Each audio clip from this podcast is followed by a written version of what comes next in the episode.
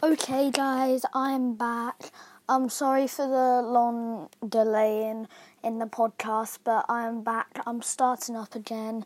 Um, I've bought a load more books and I'm sorting out to buy more.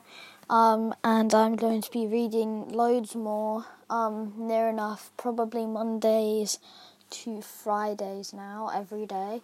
Um, not on the weekends. Yeah, so maybe not every Friday, but some Fridays. And yeah, I've been getting a lot of Roald Dahl books and all that. So yeah, so yeah, um, I might try and upload tomorrow. Um, I'll br- yeah, up tomorrow, tomorrow. Yeah. So yeah, um, see ya.